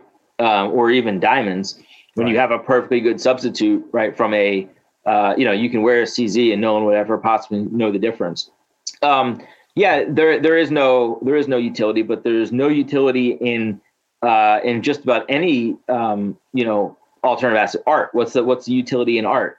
Um, and art is a really good comp for cards. Like you can think of cards kind of sitting between art and stocks on the alternative asset spectrum because there is some similarity art in that you know it's based on some level of how you feel about this particular card and and um, and the the collective demand we have for that. Like there is a, a collective demand for for certain like even different works of art of the same artist right? For whatever reason we like this one better than that one and it has more more value. But they're also tied to to a company underlying it. Like there's a reason why LeBron cards are worth more than uh, you know uh, uh, Alex Caruso cards, right? I mean, it you know, and so and there is some standardization around it as well. So art's a pretty good way to look at it. And at a macro level, I think what's going on is we're at the point where people can invest in cards almost like it's almost like if you were investing in art before people realized that art was actually an alternative asset. Like today, we accept art as an alternative asset and somewhere that is is acceptable to to put a couple million dollars as an investment. But could you imagine like buying art when Picasso was painting paintings and, and some people were saying, hey, this stuff's really valuable. We should buy his paintings. But half the world saying, my daughter makes paintings, so I'll just buy her painting, right? Like that's the like the mentality that we're still in right now. But like once enough people recognize that no, there's a really big difference between you know my daughter's painting and Picasso's painting, or between trading cards and jerseys, or the other places that that look like that. Um, you know, it it just becomes it. But all things of value are value because that we collectively say they are, right? There there is no function to a dollar bill, but currency has become the default standard of of, uh, of paying for things. For sure. All right, give me your give me your uh, biggest. Sh- what what's your most prized shoe? Uh, you said you have, what, you have like close to 400 pairs, maybe more. Is that is that right? What's your is there one that you love the most, and also what's the most valuable? Well, the most valuable uh, is certainly um, I have a, a, pair of shoes called the um, Air Jordan 4 Carhartt, which is a collaboration between the brand Carhartt and Eminem and Air Jordan. And at the time, there were only 10 pairs released to the public. They sold for uh, $30,000 a pair. Um, they're now worth, uh, there were more that were made. And this pair was given to me by Paul Rosenberg and Eminem when, uh, as I mentioned, he was an investor in StockX. Both of them were investors in StockX in the very beginning. So the shoe sells for about 15 grand right now. Uh, I've worn it several times. I have no interest in selling it it's more of a to me a, a member of uh, memorabilia of our relationship and him being part of StockX. But from a pure value standpoint, like that's definitely the most valuable. So that you're saying it was thirty thousand, now it's fifteen thousand, or because yeah. So when they when they more. first came out, when they first came out, uh, there were only ten pairs were released to the public, and they were sold on eBay as an auction. This was actually right before StockX launched, and so at the time they sold for thirty thousand dollars a piece, and um, but since then, the value of them has come down to about fifteen thousand because there were others that were made and have found their way into the market. So yeah. Very, very interesting. Okay, and what about cards? What's your uh, what's your prize card, if you if you don't mind sharing, or give me one of them, if not your most. Yeah, uh, you know, if I if I had just a tiny bit of foresight, I would have actually pulled out a bunch of cards uh, and had them here. But um, you know, God, there, there's so many. Um, but I, I, do say that um, for me, it's got to be the uh, 52 Topps Willie Mays rookie, which was given to me by my parents for my bar mitzvah when I was 13 years old. Uh, and I still have. I since have had it graded, and uh, you know, it came back a a, uh, a five, which was uh, which was great. Um, but like what is, that, for, what is that card worth roughly within a five? Just to have an idea. Uh, I'd have to I'd have to look, but my guess is maybe like uh, I don't know, like four or five grand probably. Um, I got to double check, but I, I didn't I didn't buy that one, right? I mean I mean that was given to me in, in, 19, in 1991, uh, and there's just so much because as a kid, for some reason, uh, I was into Willie Mays, so all my collection is exactly what everyone else had from the late 80s and early 90s, and and all you know the the junk wax and then this collection of Willie Mays, and that was the prize possession of, of all the Willie right. Mays. So, cool, uh, so that, that's definitely it. Yeah, Willie Mays just sounds kind of gangster. Like it just cool. Yeah. He was uh, even like you don't know. I don't know much about his career, but I know he was a Hall of Famer and an absolute legend, uh, legendary player, and you know just sort of seems cool. Like the name sounds fun. And I know he's a yeah. I, and, and and the fact that you didn't actually buy it, it basically was uh, yeah, it arrived to you, and hopefully, I'm sure they got a great deal. Or you know, at the time, it wasn't cards weren't really that expensive even then. Even if it was, like maybe they got it from a store and paid a couple bucks or ten bucks or hundred bucks or something. But uh, yeah. whatever it was, yeah, that's that's that's very cool, and that's one I'm sure you don't want to don't want to sell. Do you find yourself yep. having a problem? Uh, thinking about releasing because like I've I've gotten so into cards in the past few years as well, and and you know it's done very well. The industry's gone up a lot, um, but it, uh, like I don't really see like I guess it, it's almost like I would think of like hard times if I tried to sell. Now, of course, you know, getting rid of a few cards here and there, or sometimes buying two to 10. I'll sometimes get of the same one and looking at sort of an investment. And then it's not hard, but like it, it just seems kind of hard to let go, right? Like, are you still in like a hoarding state, like of just collecting? Uh, I would actually flip. If I, could, I would never sell anything. It is the most painful thing um, and I've sold a fair amount over the past year, but everything was just so I could buy something else that I wanted more. And uh, and but even so, even going through that process, it's uh, it, it's painful and rough. And yeah, I don't regret anything that I've bought. I regret so much that I've sold. I regret so much that I passed up not buying. Um, but at some point, you just physically can't buy any more cards, um, right. which is part of the reason that I left StockX to create businesses in the trading card space because you know, there's only so many I could buy personally. So, you know, how else can I create value? How else can I be involved in the industry? Is there a site like StockX? Because when I see StockX here for trading cards and you see how it works and, you know, it's sort of a marketplace with uh, bidding and, and how it all goes down. Is there a, can you like click on a card and see like the history of the card? Is there actually like a tracker, like a lot real time card that shows you like what the, because, you know, that, that to me would be fascinating um, to be able to like see what the latest card sold for and that exact card at the different gradings. Like, is there something like that or being created or anything? yeah, there's there's um there's a couple companies that I would see uh, that I would consider kind of similar to Campless in that they are pure you know data companies that are tracking sales price across many different channels to create that that price guide. Um, there's probably about a half a dozen that are decent that are out there doing that. Um, there's one that I like a lot that's called Card Ladder. Um, and I, I, think Card Ladder does a really good job of, of bringing in data. I think they have a pretty good UI. Um, and, but I think all of the one out there, all, all of them out there are still uh, competing to see who becomes the winner and who can create the, you know, the fully comprehensive um, database. Mm-hmm. But like, you know, you, you hit the nail on the head and that's one of the um, really keys to the industry as it grows to have a place that we can all agree that here's the, this, this is the price guide. Here's how we know what, what things are worth. So mm-hmm.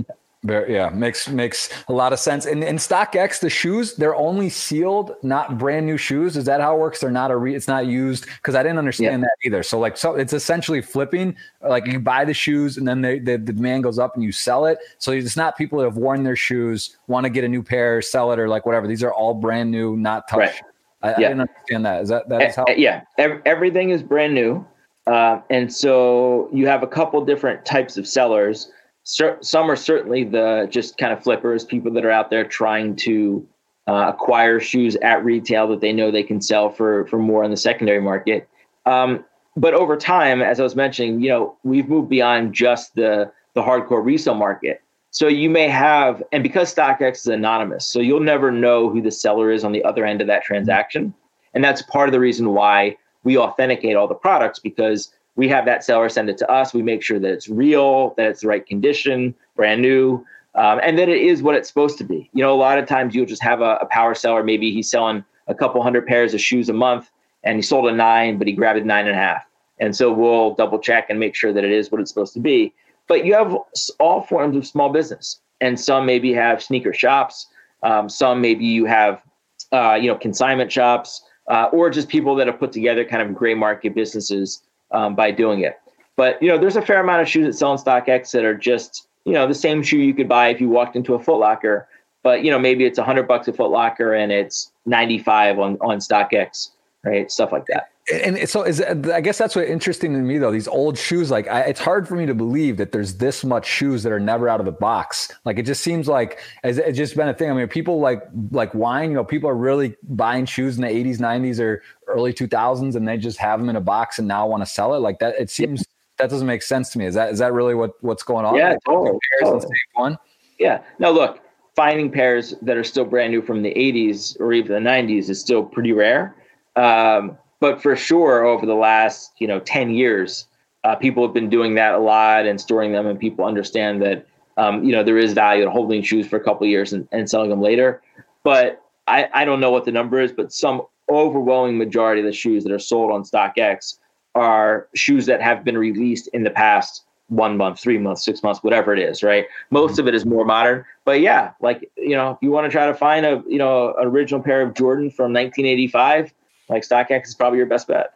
How how uh, how big a you know Jordan is just so big. Jumpman twenty three. He's got his own brand. Who's the next biggest? Like, give me the other kind of guys in shoes because I mean it's just crazy. Like how you know you think all the guys that get shoe deals nowadays in the last thirty years, right? There's people, the big players get their shoe brand. You know, Kobe. I think he's out up there. Like was st- stand out to me. Shaq, a few others maybe, but like how how big of a I mean the Jordans are just it's just crazy, right? Like Jordan is yeah. like everyone has a pair of Jordans or uh, uh, multiple pairs. He's got all the different lines and things. Like, how big of a, a, lead is he versus like the next few guys? Like, has he got market share of what percent versus like a Kobe or a uh, Shaq or some other guys that are sort of big? Like, you know, well, night and day. So back back in in uh, what was it in January of 2016?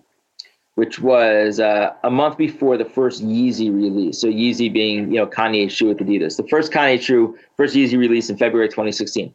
Right before that moment, Nike was 96% of the resale market, basically all of it, right? Adidas, and and of that, Jordan was like 75% of that, right? So whatever that is, 73%, something like so, you know, from a, a resale market standpoint, Jordan was the whole thing.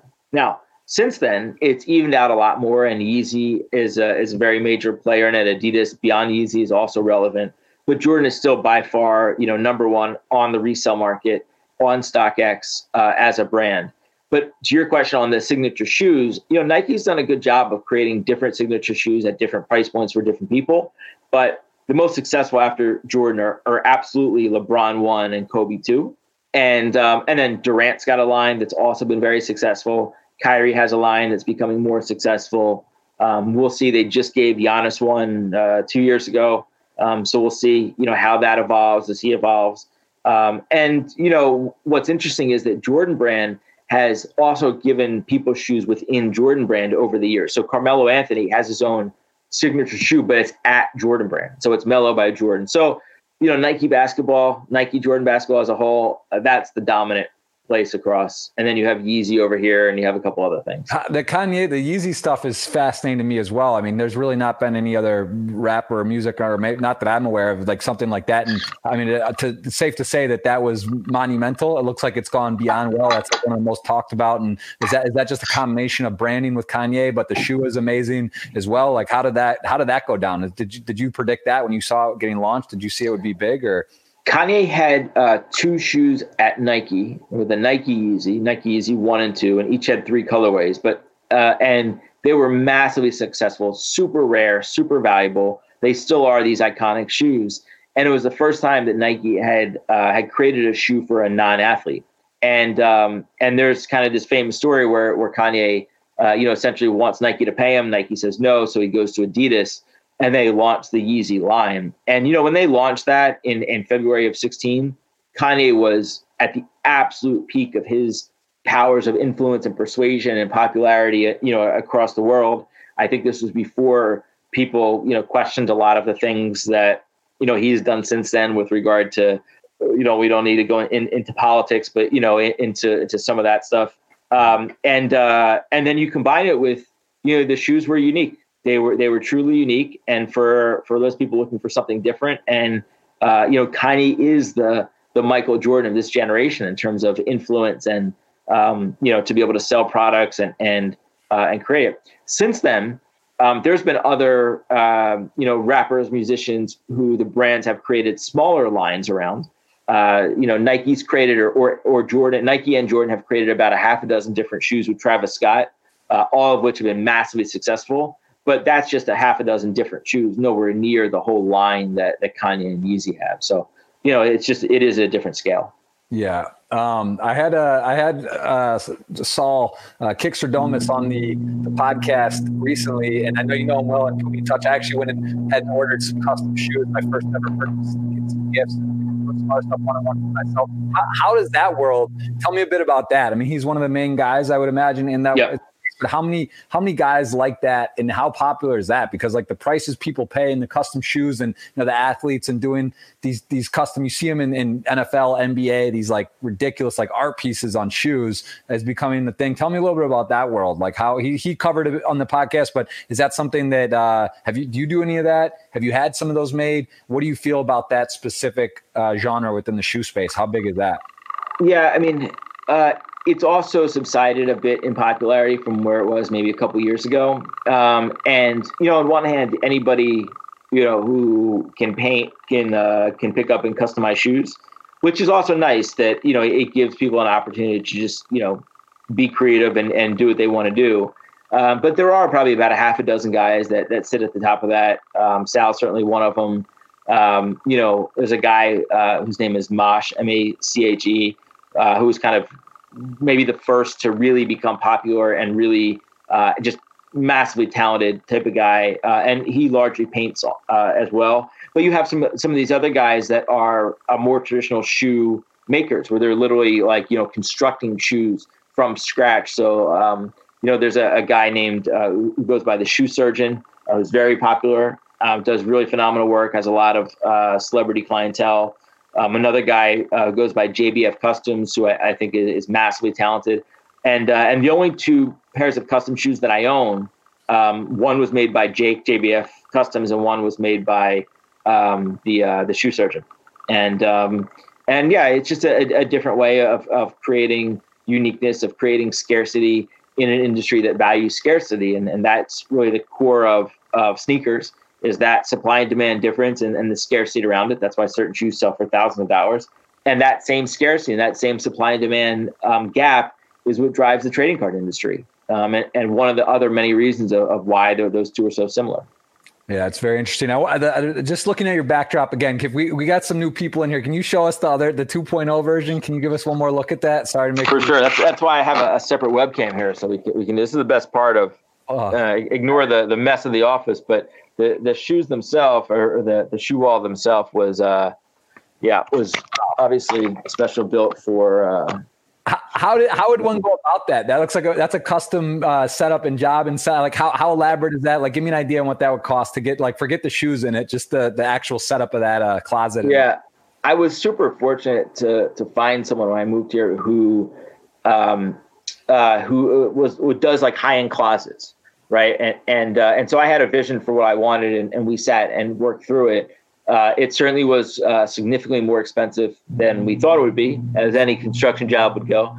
Yeah. Um, but yeah, I mean, the, the whole project ended up being about thirty grand. So um, overall, uh, not not too bad. But certainly, I went into it uh, thinking that that number was going to be closer to ten. So unlimited joy, though. That that to me, mm-hmm. I'm hard to wake up. You must come in, and, and, is this where you work normally, or is this like yeah. your this is your studio kind of. Well, I certainly uh, now now in a COVID world, I work here 100 percent of the time. But yeah, so this is my my office, my you know my uh, some version of a man cave, but it's slowly becoming uh, being taken over by cards. But of course, to your point, you know, cards can be stored a whole lot easier. I mean, you can see there's boxes of cards up here and and um, you know and everything else so. I, I want to talk about covid for sure because i think it's it is interesting how that impacted just stuff in general what you're doing and also the whole like work from home sort of versus office and, and how you sort of feel like that because it does seem like that makes a lot more sense or even for for a lot of people maybe thinking of ways of oh, wow like why am i doing this or why am i going to do these meetings or fly when we could do zoom and all that. So i'm curious on on that but i want to ask about cards because this to me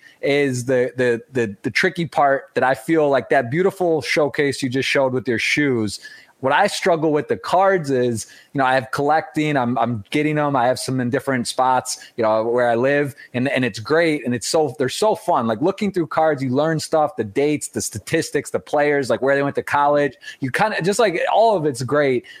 How do you showcase your cards though? Like I, I like because in their background, even with the shoe stack, that makes yeah. sense. Your case and the shoes are on display, but like you know, if you just want to have it's kind of hard because like it's like at one point you want to like kind of show your collection. You also just want to be able to see it and enjoy it. But like how you you know unless it's like in a case that's locked, like you wouldn't want to have in your your your downstairs at your house like just cards laid out everywhere. You know, so it's kind of uh that to me is tricky. Like I feel like if there was a design or someone come up with like a cool way to showcase and like easily. I mean, you're not trying to like a guy wants to steal your stuff, he's going to get it. I'm saying like just so it's not you know laying around for a housekeeper or, or yeah. Fingers your kids friends to come over and grab one but like that to me would be the I don't really, I haven't thought about how you can showcase like.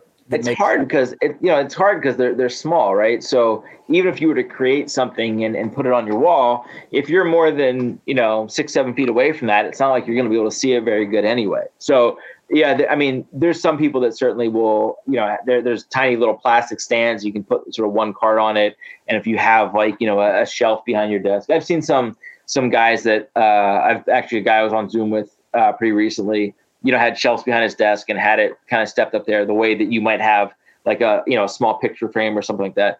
But yeah, I mean, it's totally different. What's way, way sexier is to, you know, um, I don't, I don't have any cards in here, right? But is to pull out a box like this and then like, you know, go through the cards with somebody and, and, you know, so yeah, from a pure display is not, uh, yeah, not, not as relevant. Sneakers make good, sneakers make good display. Yeah, not yet. I think there will be some stuff. I think something could come out, or you know, you could come up with some sort of like art or in a man cave and have them in a case that's locked. But then it's kind of uh, yeah, I mean, you, you, just you also want to look at them and touch them and not have to like you know whatever. But interesting. Tell me a bit about um, brick and mortar cards spots. I want to give a shout out to Dan Fleyshman's been on the podcast. Steve Aoki, um, you know, you you and Jason, you guys were out there at Steve's. Uh, yeah, it's like a amusement park, his house, and, and doing the you know get to break some cards, and and and he was opening a card shop with Dan in L.A., which seems to be doing very well, and it looks really cool. Love the concept. Um, so congrats to those guys, and, and tell me a little bit about that. What was your involvement with them? What were you doing in Vegas for the uh, when you guys were breaking stuff, and, and what's sort of your your relationship with those guys? Yeah, well, so you know, Steve and um, and DJ Skee, who's also involved with Dan in the store. Um, Steve and Skee have both been uh, investors in StockX for for a very long time since since the beginning, um, and have been friends and huge supporters of StockX and me um, through that. Um, and both of them have gotten into cards relatively recently and um, and with through you know through Dan, uh, Gary, Jason, myself have all you know we all collect cards together and and help each other out. And um, you know and the thing in Vegas was a thousand percent it was all uh, Steve's idea.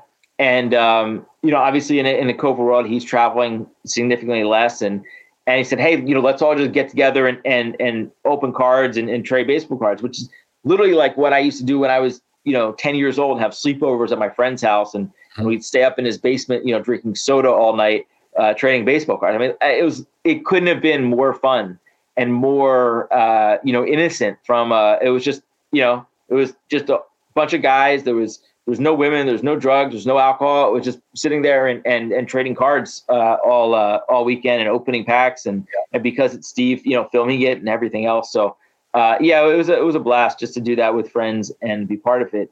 And the, you know, the shop is a is a play off that because card shops were such a part of local communities as kids. You know, there was one walking distance in my house that I used to to walk up there, and you knew the guy that worked there, and you knew all the kids from the neighborhood, and it was a very community thing.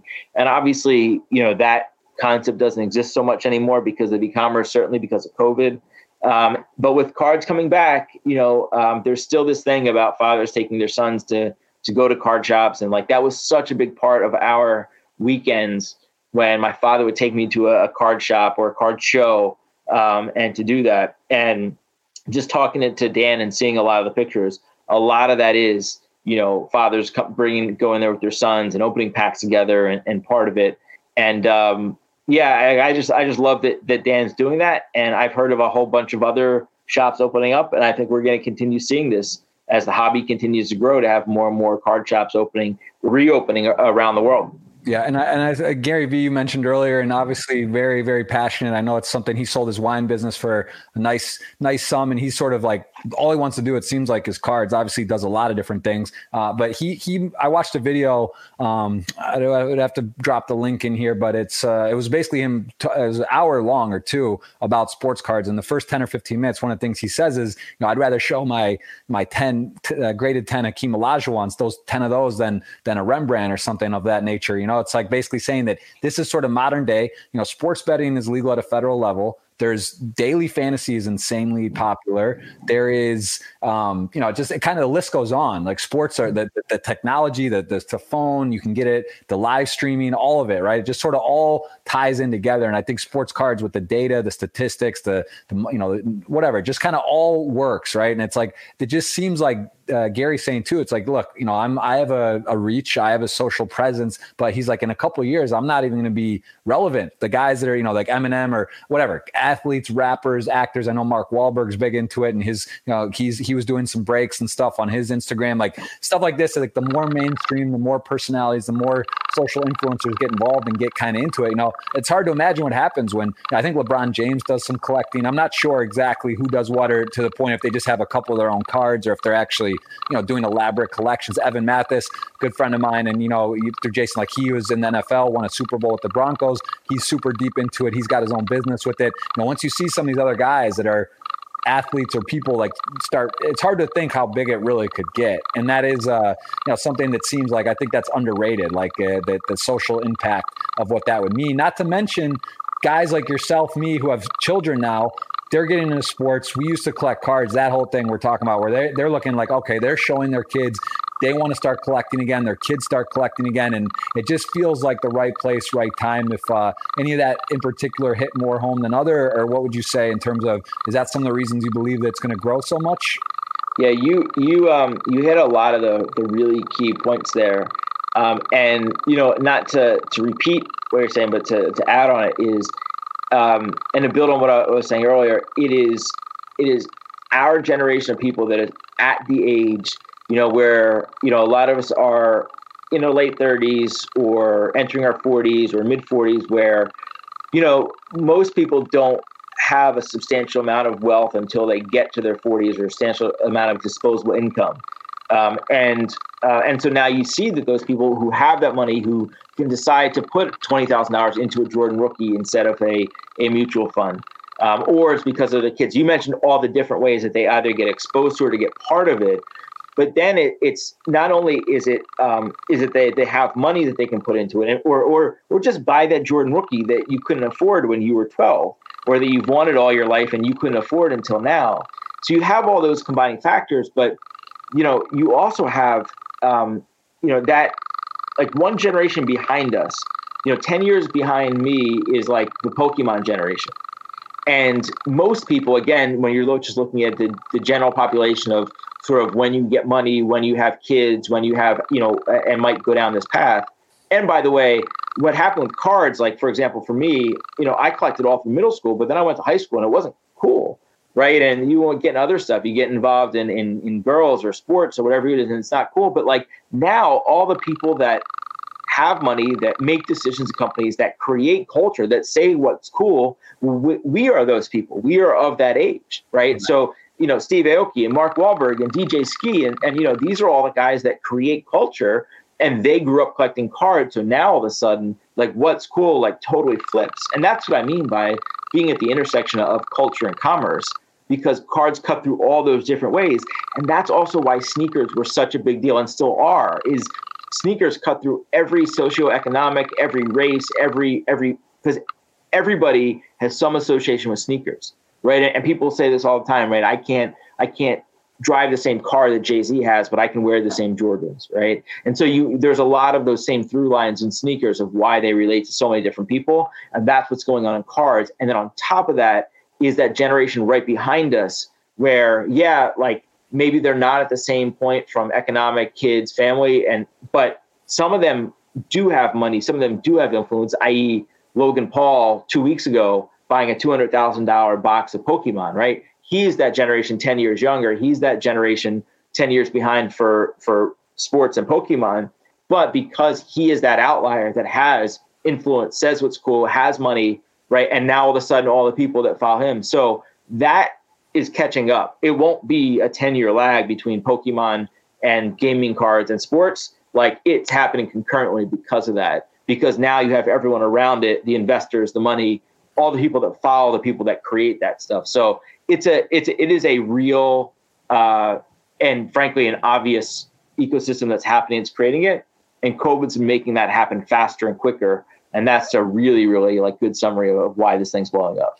It's funny because like it seems like COVID almost had a very uh, impactful on the the market and the industry. And I think you know Jason again, I'll reference. He's like he's my very good friend of mine. Also like you know genius card guy, been in the industry forever, knows everything uh, about about it. You know, he was saying at the start of COVID, he was a little worried. Things were kind of, it was like unsure what was going to happen. But then the Last Dance comes out, um, other stuff start. People that are kind of paused at home. Uh, it seems like it ended up picking up and really pushing it. Uh, that not being specifically the Last Dance, but definitely around the time, and people maybe even got more interested in it. Uh, what is uh, what would be some of the risks though to people maybe you know haters or people like I look at like the Kelly criterion, you know, the, about having a certain percent of your bet on like whether it's Bitcoin or alternative assets, and you want to have a portfolio, you want to have your whatever it is, you know, how would you say, let's just let's just call it what it is. How would you tell my wife, you know, your wife, we had a joke about this a bit about, you know, how you got to persuade her, you know, how I play poker for a living, so it's a little easier for me. I'm already kind of out there on the spectrum of uh, uh-huh. different, but like when I tell my wife, no, no, no, it's okay. Like instead of putting this. We're gonna buy. I'm gonna buy a X amount of sports card, and she looks at me like I'm insane, you know. And, and like, yeah, I think your wife and others can relate. Where does that sort of? Uh, how, how do you able to uh, justify that? How would you say someone like? Well, I don't even know a good example. Let's just say someone right now is ten grand. They want to invest right now, and they got extra cash. Where would you compare? You know the risk reward with sports cards and how would you sort of advise them and say like look like if you go this you can find some blue chips you can find some good cards. How would you how would you say to someone out there who's thinking about investing why would they want to you know how would you risk put that in the risk portfolio for them to buy cards? Yeah. Well first of all let's just be like totally transparent because i think a lot of people miss this. Sports cards are still a market and they're going to go up and down and you know, just because you know we think that there's a lot of opportunity and cards have been going up a lot over over the past you know two years, you know, in the last uh, six weeks, cards have actually gone down, uh, and some cards have gone down a, decent amount from where they were six weeks ago. Now they're still up. Those same cards are still up considerably from where they were six months ago. Right. Right. But you know, over the last two years, we've seen a very similar pattern of you know spike, drop a little dip, spike, drop a little dip and um, and to understand that it's a it's a long game. So the, the starting point is understand that it is a long game. By the way, doesn't mean that it's a 10, 20 year game, but we're at least talking about a couple years here now where what you're doing is you're playing the the gap in supply and demand between how many cards exist, which is actually relatively small compared to the millions of people that are coming into the hobby every day and will continue to do so over the next 18 to 36 months. All the reasons, all the things that you just said, all the things we just talked about, about why people are coming into the hobby led by our generation, that is happening. And look, sure, maybe there's a possibility that every one of those people wakes up tomorrow and says, eh, maybe I don't, maybe I'm not interested in cards, but probably not, right? We're, right. we're like, in my opinion, we are past the point of no return on that. Now it's still a process as those people come in. So you have millions of people coming in the actual cards that exist are relatively small. Most of these cards, well, I mean, all of them printed before, say, two years ago, were manufactured at a time when the demand for the for trading cards was very, very small.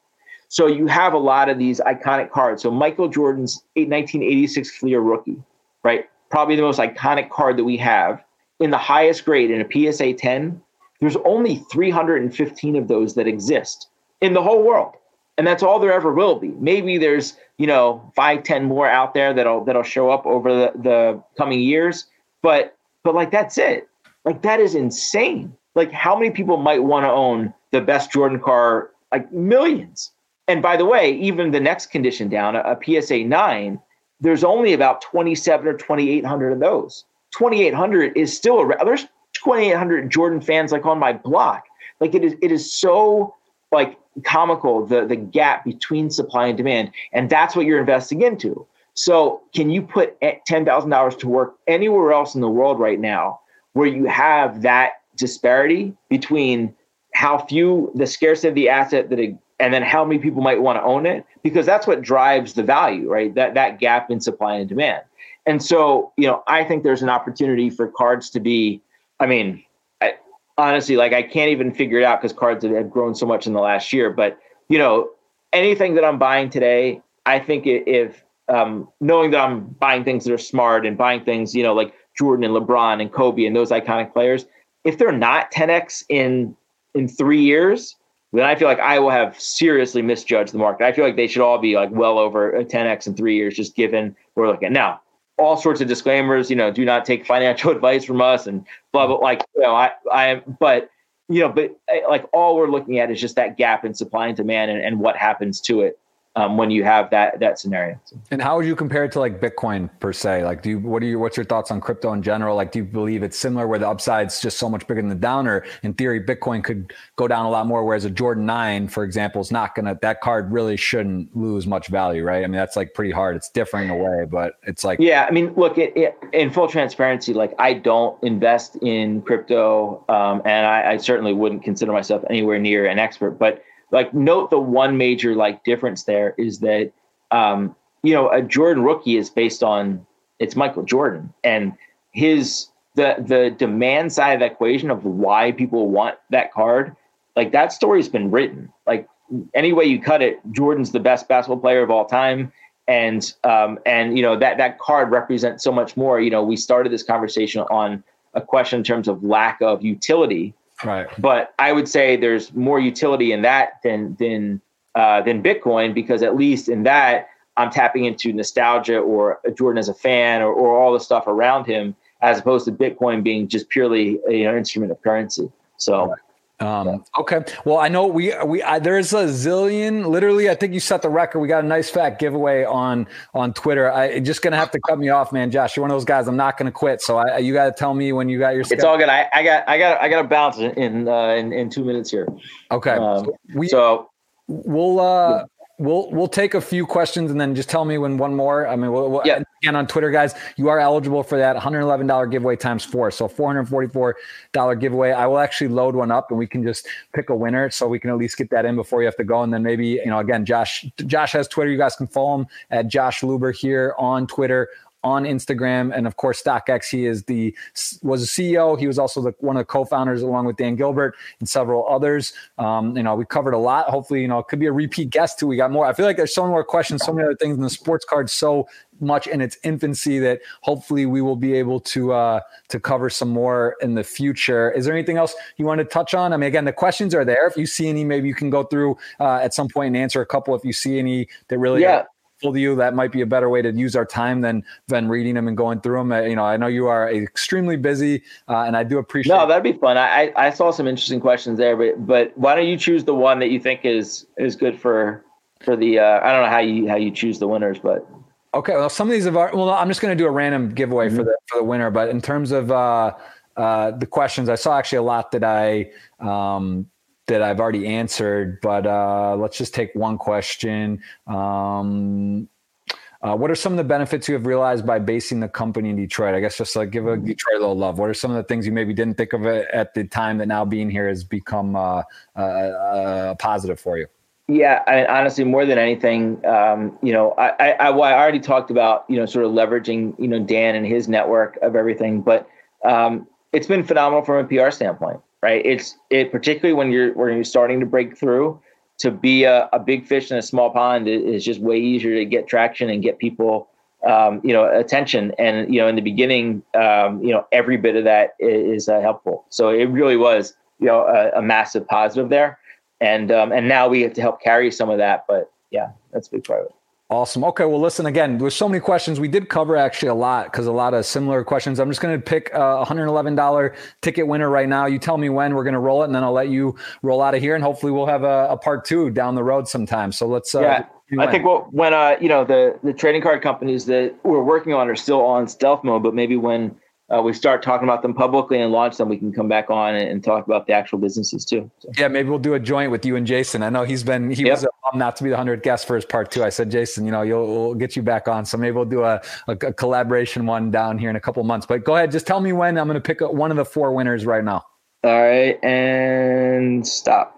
All right, we're loading it right here. Someone's getting this $111 ticket courtesy of Party Poker. We appreciate Josh. We appreciate his time. I will go ahead and, uh, well, a lot of this is set a record, I think, a lot of engagement, a lot of interest. And I hope you guys got to learn about Josh, about StockX, about the, the sports card industry. And then again, we'll, uh, we'll hopefully he can answer a few questions if he sees on there that, that jump out at him. But here we go. We got a winner right here. And uh, my man right there, Vince Boo, is going to have a $111 ticket. So congrats to him. Awesome. Josh, congrats and, we'll see you.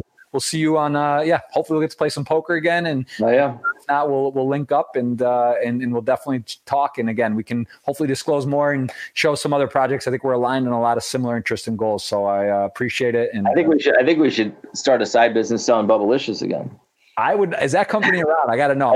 I haven't seen in a while, but that that thing, I jumped out of my chair. I promise you. Like literally, that's crazy. The fact that you mentioned a dollar a pack, a quarter a piece. That was what I would like. That's my thing. I tell people all the time. That was. I remember. Yeah. Like, and it was. It was such. It was such easy math, and you know, selling gum in, in sixth grade, it was a it was a good business. So, yeah. hey man, thank you so much for having me on. Uh, this was a blast. It was awesome to be able to do this with you live. So I, I appreciate it. Yeah, man. Thank you guys. All right. Well, Josh, thank you. And again, you can follow him on, on Twitter, on Instagram, and of course, StockX as well. You can check that out. That was a company that he has uh, co founded and was CEO of. And, and it's obviously a billion dollar business. And uh, follow your dream, do what you love, and things, good things will happen. So we'll see you for number 100 with Bob Menery tomorrow, 2 p.m. And uh, thank you so much again to Josh and, and give him a follow, guys. He's a great guy and, and knows his stuff. Thanks for listening to this episode. It was brought to you in partnership with Party Poker. Go to partypoker.com to play tournaments, cash games, and improve your poker game. Make sure you subscribe to the podcast to hear all of my future episodes.